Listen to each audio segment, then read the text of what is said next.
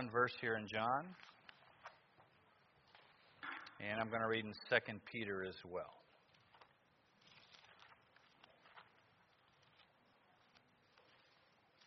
One verse in each location, and then we'll pray.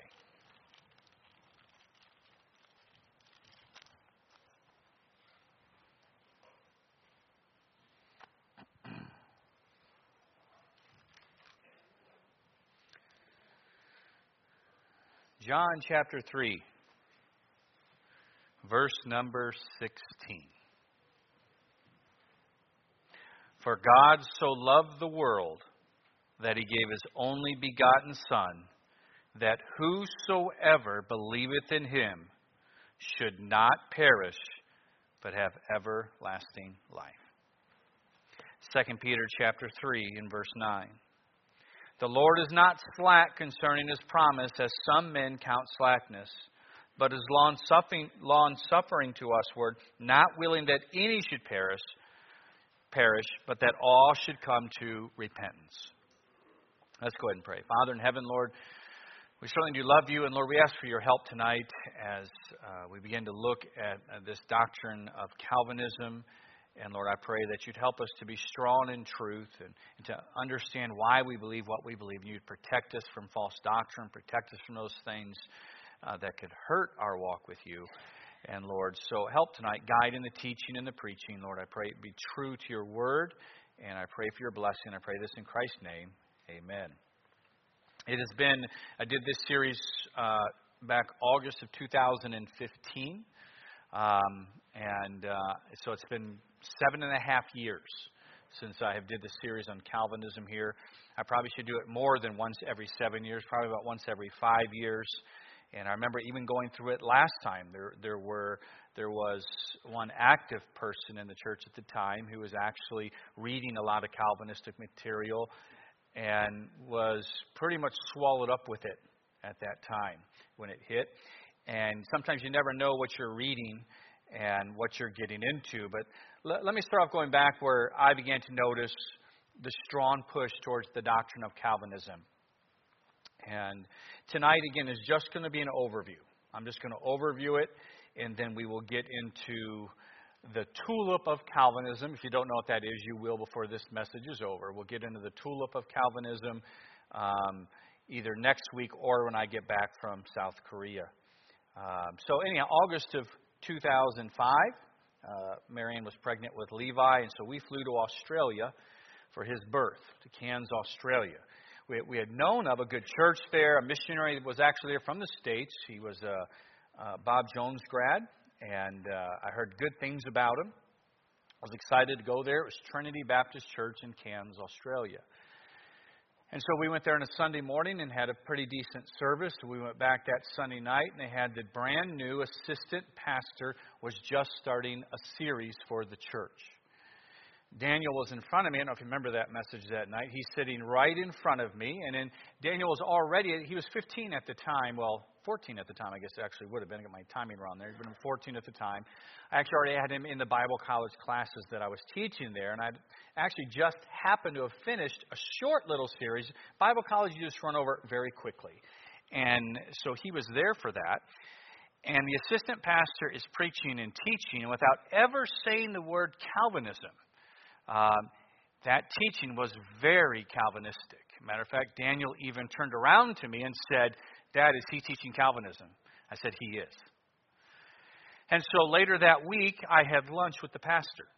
And we had a lunch set up, and I was a missionary in from New Guinea, and so we got together for lunch. We had lunch. Lunch was over with. We were visiting at his house. And I happened to bring the subject up. I said, Your Sunday night service, I said, Your new assistant pastor, I said, that service seemed very Calvinistic. And I said, Oh, it is. He said, Oh, it was. He goes, I'm switching the church over to Calvinism right now. And he pulls out a book by name, a book uh, by a man of the name of John Piper. And many of you are familiar with John Piper. And it was a book designed for pastors on how to switch your church over to Calvinism. Now, within, within independent Baptist churches, this was one of the first times I came across it. I was aware that this was becoming a very strong movement within the Southern Baptist culture. They, were, they actually had two battles taking place. They were almost reactions off of each other. You had multitudes of their churches heading towards an emergent direction, but you then had another significant amount of their churches heading very far away, actually, from the emergent direction, but going into Calvinism. And that had much to do with some of the leadership that was there. And, and some of these men are really good men. By the way, I don't, I don't believe because somebody believes in Calvinism that they're lost. I, I, don't, I don't think that. Charles Spurgeon was a Calvinist. Um, there's some good men who have held to that, and, and I'll cover probably when I get into it John, uh, Charles Spurgeon and his Calvinism. Um, so that was the first time I came across it, but it would, it would, I would come across it much more in the weeks to come. Little did I know. And so, anyhow, when I got back to the States after Levi's birth, I got two. I had I had a conversation with a missionary that I knew very well in uh, in New Guinea, and he had called, and he was just upset and distraught. And his son-in-law, his son-in-law, was faithful in church, was now embracing Calvinism. After that, I talked with a supporting pastor who this church knows very well. And exact same thing, distraught. His son in law has just embraced Calvinism. I then decided to do a quick blog post. I started a blog at the time, and I had a grand total of 17 followers, and I think 16 of those were just my mom with different names following my blog. Um, and that was that was really about all I had. I was mainly writing it just so I'd have the stories to remember remember back on. Which I got to Rachel, she's watching this. She's actually already assembled all those for me. I just have to sit down and go through and edit what she did, and then we can actually have those all compiled in, in one book. And um, so I decided to write the blog post on Calvinism. It, again, I have a readership of about 17, and it was very small at the time. And so I, I didn't pay much attention to it. It wasn't quality writing by any means. But nonetheless, I wrote on the threat that I see from Calvinism. It was a generic post. I didn't get anything specific into the tulip. And I wrote it and I sent it out. Um, I posted it uh, on my blog. And if you remember back in that time frame of 2000, um, what year were you born? 2005. Um, that blogs was the big thing. I think in 2005, even Times Person of the Year was the blogger. Um, they were just exploding onto the scene. And uh, about a week or so had passed, and I woke up, head to my office, which was underneath our house there in New Guinea, and I get in, and I have got a bazillion emails. I'm like, what in the world? Multitudes of pastors. And I start reading these, and I am getting bashed just for my post on Calvinism. I'm like, one, how do people even know I put it out there? And there was a, a very popular, very well read blog called the Calvinist Gadfly, which was in support of Calvinism. And they had decided to take my post and put it on their cover and critique it with all my grammatical mistakes. Most of their arguments, by the way, were strawman arguments about how I could write and not dealing with the depth of my arguments, but that's a side note. Um, and so, thus it began. Um, and so I put a challenge out there. I said, you know what? I'll start with it, and let's let's let's begin to go through this. And matter of fact, during that, there was a Presbyterian pastor from Ireland. He was one of the uh, men following uh, what was taking place. And so he went ahead and created on his web page. I think it's gone now. I tried to find it. This is again going back to 2005. Um, he had a whole section on his church's page called McGovernism. And what he did was he was refuting my arguments against Calvinism, is what he was doing on his page. We actually began private correspondence back and forth with each other. We actually became friends throughout all of that. If I ever make it to Ireland, I actually will look him up and, and try and find him. Um, but nonetheless, this was when I was realizing wow, Calvinism is definitely on a strong resurgence. And I was wondering why. Why is it taking off now? Because it really was. I think there were several factors as to why Calvinism was taking stronghold again in the United States. One reason would be a reaction against what was finally coming to light against quick prayerism. All right? Multitudes of people were. Re- Listen, you, you don't have to have a degree in theology to realize when a church says we've had 4,000 saved this week and they grow by one, that something's wrong. You just, something should trigger in your brain something's not right with this. All right? And and for the most part, we also had at the same time in a lot of our churches there was a there, and I'm not being mean. It's just the reality of the situation. I was part of it. Was a shallowness in the preaching. I mentioned it many times. It was a problem we had. You, you had you could almost tell every single time what was going to come from the pulpit. Um, it would be a message on, you know, soul winning standards, separation, King James. All those are needed. I don't have a problem with any of those, but that's all it was. There was, there was expository preaching, which I believe is critical. Please understand, I do, I really do. We're going to get that next week. We're going to see where Paul uses that word in Acts 17. Um, was at times even mocked. Mocked. Just, uh, just incredible. And and so you, you had that, that level, that was it. And, and anyhow, I, and it was almost like it was a rebellion against what was taking place, the errors of it. And I believe that created a vacuum in which the Calvinists gladly came in and assumed their place. Um, I believe we struggled at the time with pride becoming a motivation for our service instead of the love for God. Our methods were simply focused on getting people to pray a prayer, getting people in the pew. Um, much of what we did was based on manipulation, was based on psychology instead of the convicting work of God's Holy Spirit. Again, I believe as Christians began realizing we have major problems, um, I believe the doctrine of Calvinism was there to provide an answer. There's other reasons as well. Along this time, you had two very prominent men within who were Calvinists that began on a much more bold front to proclaim it.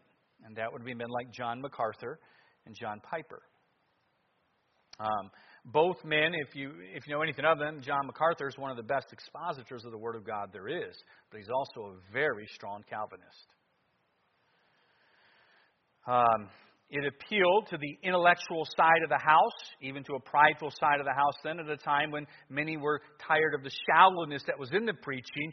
You actually had a, more of a uh, more to this, more meat to this. Today's Calvinists, even if you say you're not a Calvinist, they like to try and pigeonhole you into saying that you have to be either a Calvinist or an Arminianist. I am neither. I disagree completely with both of those.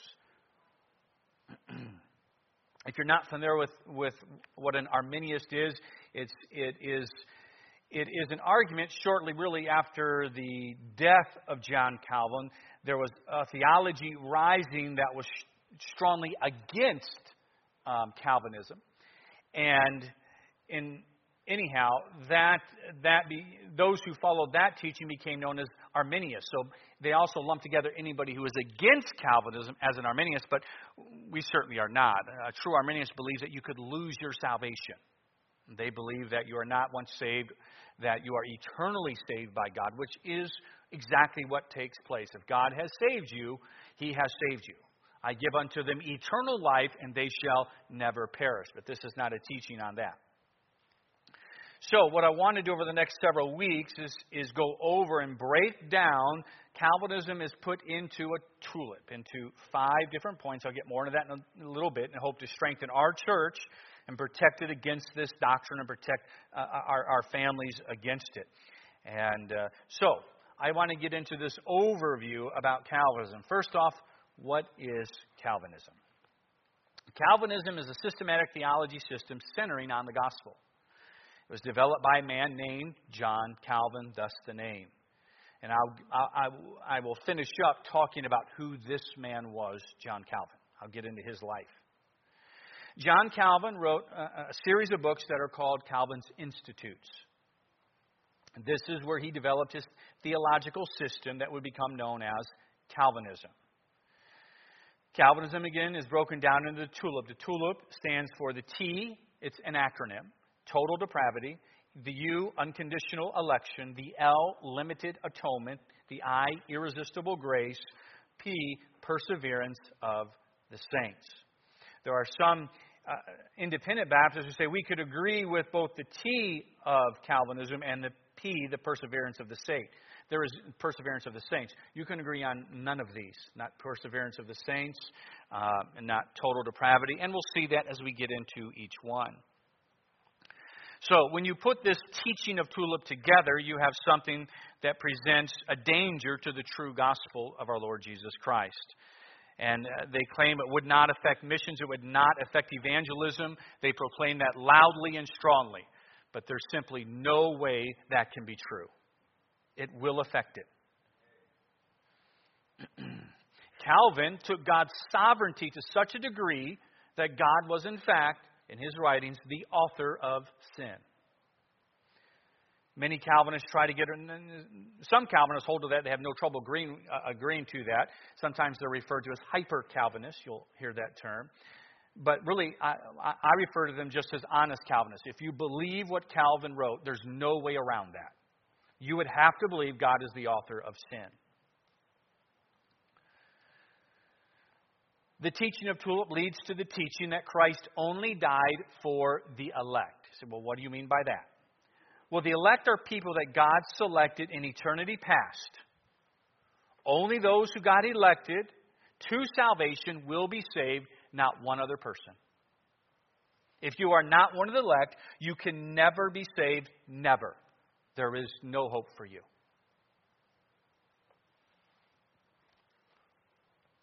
This all leads to the conclusion that in reality, our preaching of the gospel does not really matter to the lost. Because whoever got elected, they're getting saved whatever happens. They're going to get uh, that's it's it's been determined by by God.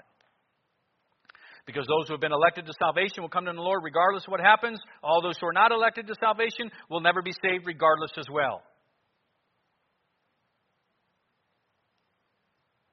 This the, there's also been, I want you to understand this, there's also been, along with Calvinism, there's been another resurgence of a strong teaching, that of lordship salvation. Okay? 100% of Calvinists follow lordship salvation. But not everybody that believes lordship salvation follows Calvinism. But what we have seen take place hand in hand with the rise of Calvinism is the rise of lordship salvation. Lordship salvation is the belief of the necessity of a uh, of of which sounds good at the surface, but it does get down to a work salvation. That is uh, of of turning from all sin, not sinning, making Christ Lord of your life. Now, don't worry, if you're saved, Christ will be Lord of your life. You will desire to serve Him. Anybody who says, I can do what I want, I, they claim to be saved, and they say, listen, I can live how I want, I'm saved, I'm saved forever. They're not saved.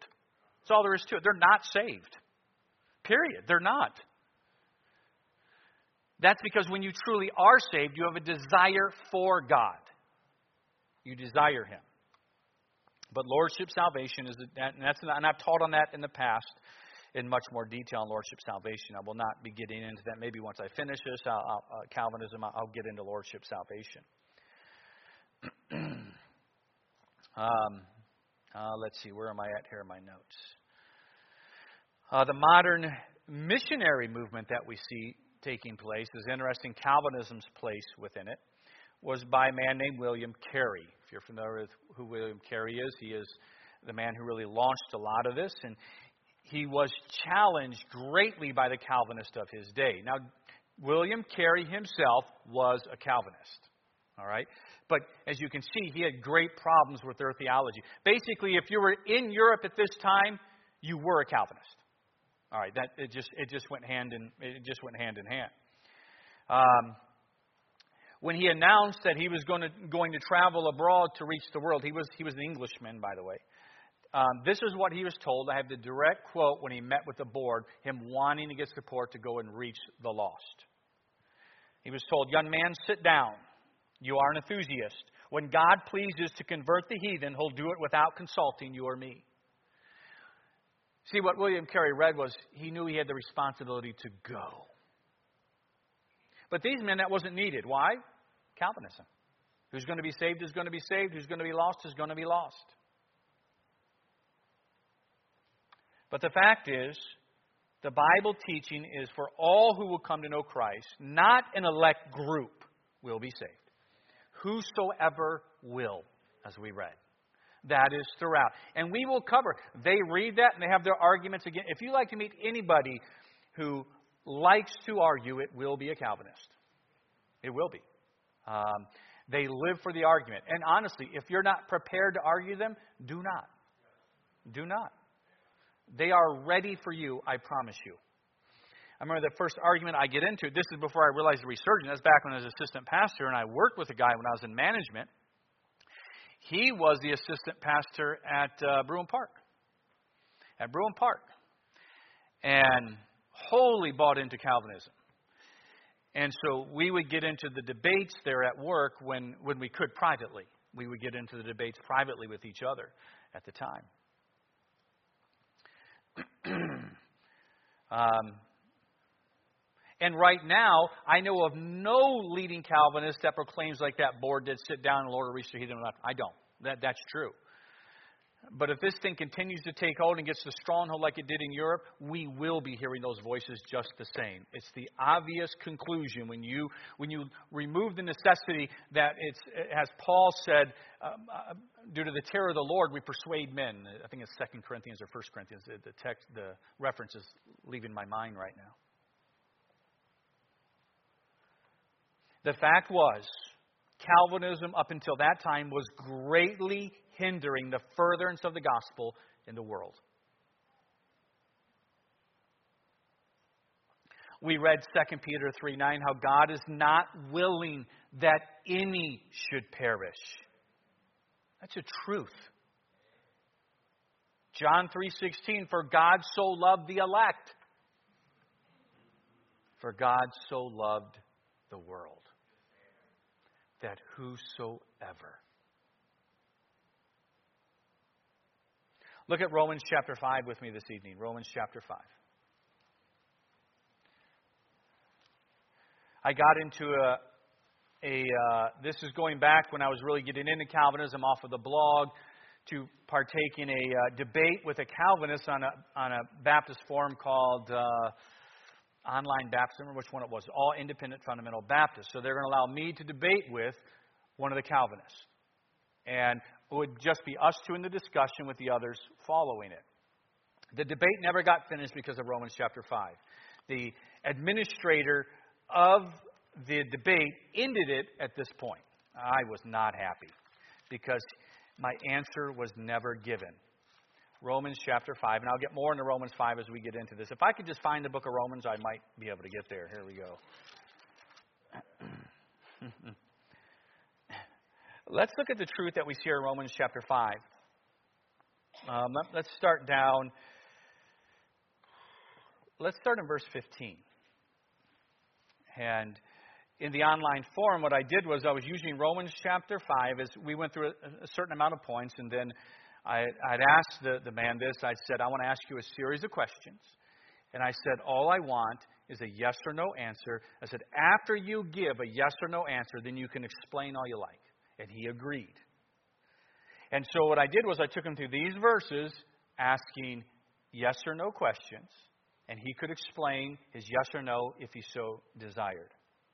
Let's look at these verses. Let's start in verse 15 but not as the offense, so also is the free gift. That's referring to salvation. For through the offense of one, many be dead, much more the grace of God and the gift by grace, which is by one man, Jesus Christ, hath abounded unto many. Now let me ask you this question. If those of you who know Romans chapter 5, verses like Romans 5.12, even the prior verse to this one, the offense of one that led to death is referring to what one man? Adam. And then the, the gift of free life, one man, is referring to who? Jesus Christ. Okay? Verse 16. And not as it was by one that sinned, so is the gift. For the judgment was by one to condemnation. What's that referring to? That's right, Adam by one to condemnation. Because Adam sinned, that's why we sin. Look at 512, wherefore is by one man sinned into the world, that's Adam, so death by sin, and, uh, and, and, and so death passed upon all men, for that all have sinned. Okay? But the free gift is of many offenses unto justification. Now, because of Adam's one sin, follow me here, that went upon some men or all men? It went upon all men.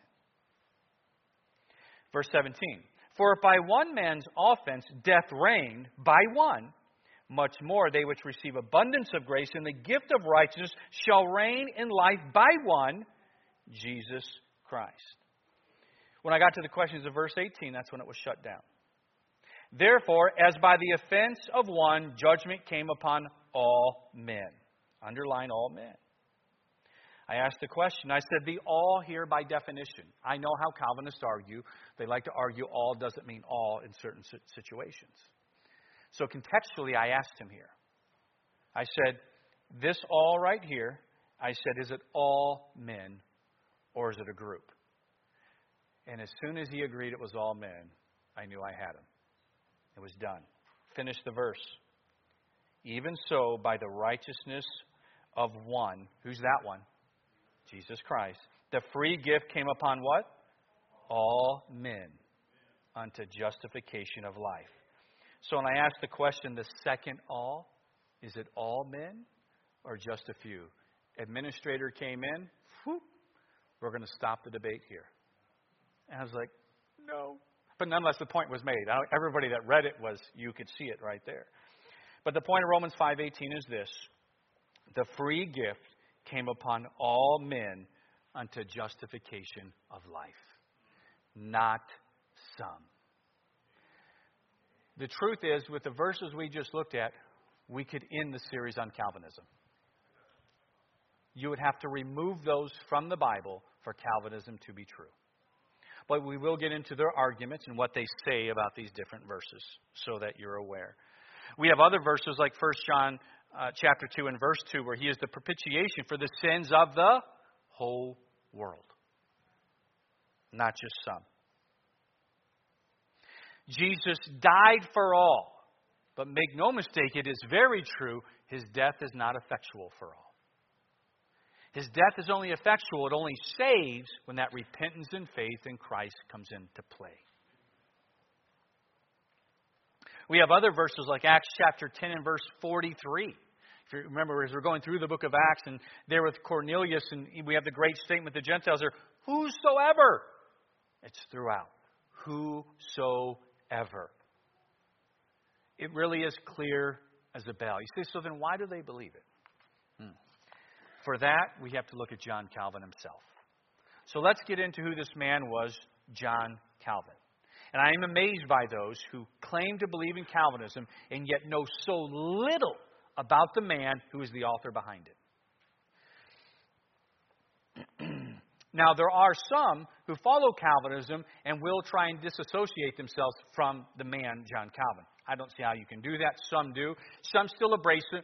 Some still very much um, embrace him, and they just dismiss some of the obvious arguments. Because when you do read him, I have his comment. Uh, you know, I've, I have not read through all the institutes. I have the institutes on computer. I've read through them, but not all. There are times he makes statements that I completely agree with, but then he will completely contradict himself.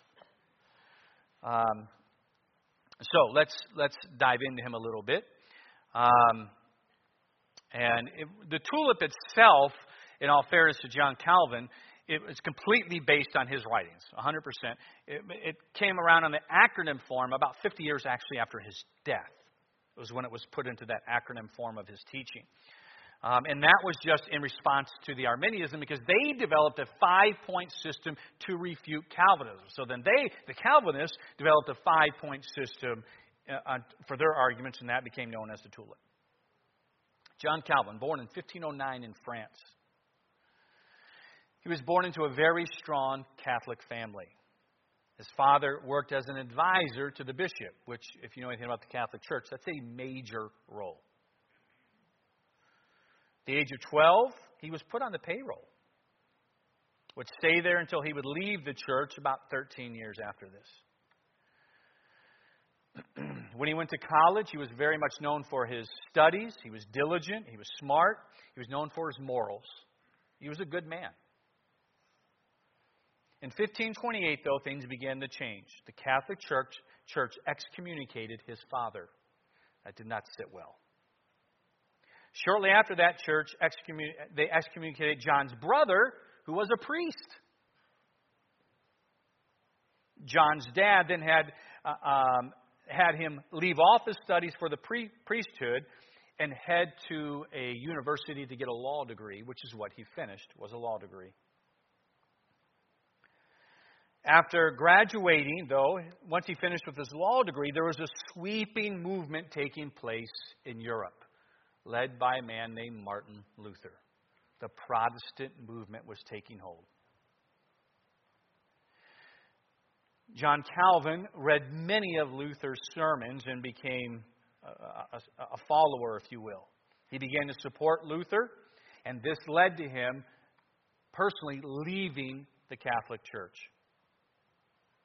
It was one year after his decision to leave the Catholic Church that he finished his institutes. I want you to think about that for a second.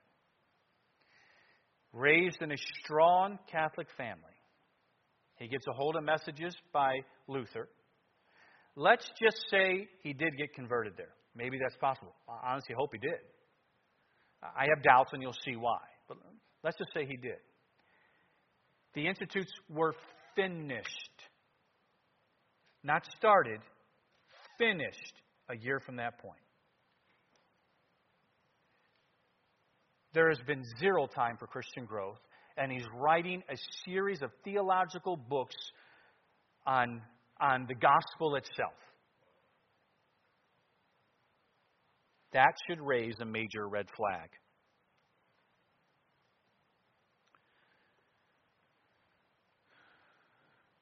Understand this. That means, and I'm going to tie it together with a person that he was a devout follower of here in a minute. That means that when he was writing the Institutes, very much all of this Catholic teaching is still very present in his mind. It has not had time to get weeded out. Calvin, in all of his writings, never gives a clear testimony of salvation of faith in Christ alone. He frequently referred to his baptism as a baby for salvation. I'm going to quote him. This is still after his quote conversion. At whatever time we are baptized, we are washed and purified once for the whole of life. We must recall our baptism so as to feel certain and secure of the remission of sins. It wipes and washes away all our defilements. No, it doesn't. It is the blood of the Lord Jesus Christ that wipes away our sin. Baptism is a symbol picture of your salvation. Water doesn't clean you. It's telling everybody, I believe Christ died for me, was buried, and rose again. Somebody forgot to tell the thief on the cross that baptism saves. Or the Lord. The Lord shouldn't have said that. Oh, I would love to save you, but, you know, it's not faith alone. Here's a quote from Calvin. Around the time of his conversion to Luther's Protestant, he was really a convert to Luther than he was more to Christ. Um, this is referring to those who left the Catholic Church and were baptized after a profession of faith in Christ by immersion. This is the context of Calvin's quote.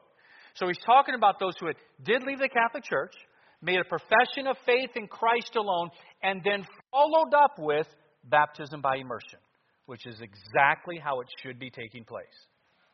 Here's a quote from him one should not be content with killing such people, but should burn them cruelty. Cruelly, excuse me. That's from a letter he wrote in 1533. In 1537, Calvin banished those who were baptized by immersions and all Baptists from his city in 1537. What was Calvin's influence when he wrote? And I'll, I'll finish up with this and I'll be done today. Calvin was, in his writings, it's very clear, he makes no mistake about it, he doesn't hide it or anything.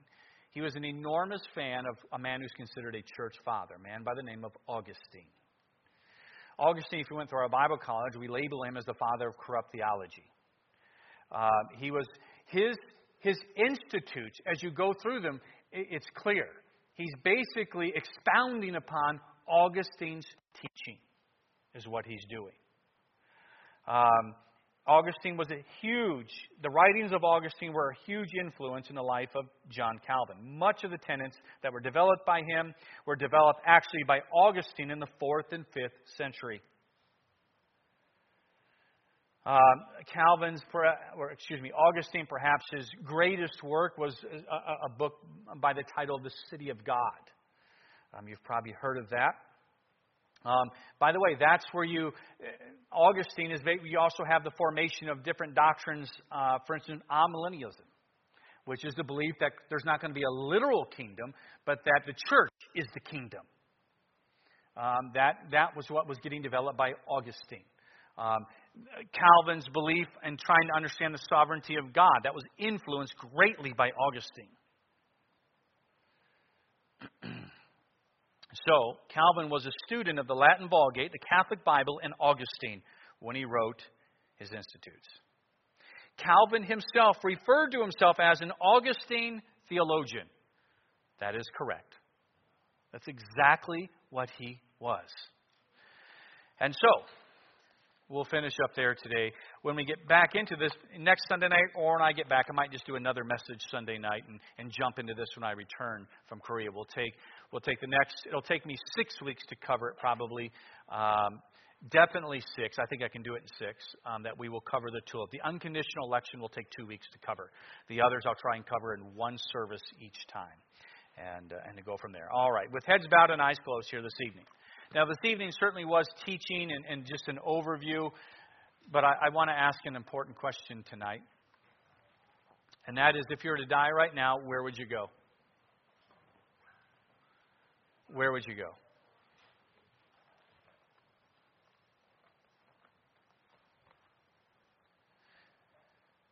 One day you will die and you will stand before Almighty God, and He will judge you.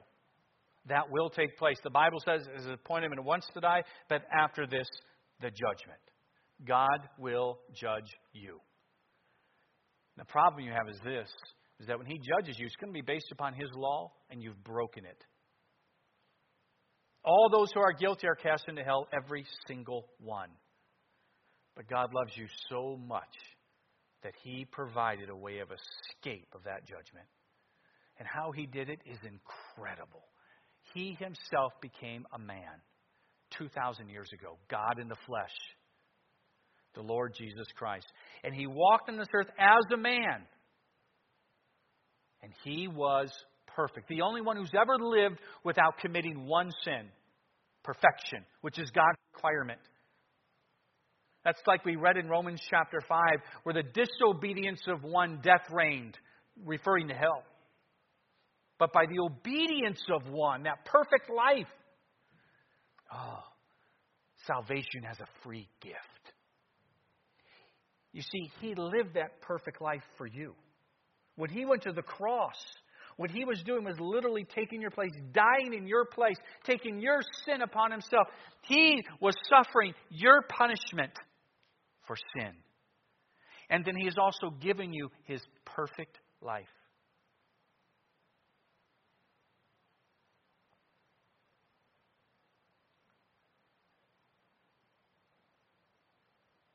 He died for you. But hell did not hold him because Jesus is God. After three days and three nights, he defeated death and rose again. If you'll come to him in repentance and faith, he'll save you right there. June 30th of 1982 is when I heard that, and I put my faith in Christ alone. Is there anyone here that say, Pastor, please, I, I want you to please pray for me. I'm not certain when I die I'm going to heaven. I don't know what's going to happen. I hear you right now, and I don't know what's going to happen. I'm worried I would go to hell, or I just don't know.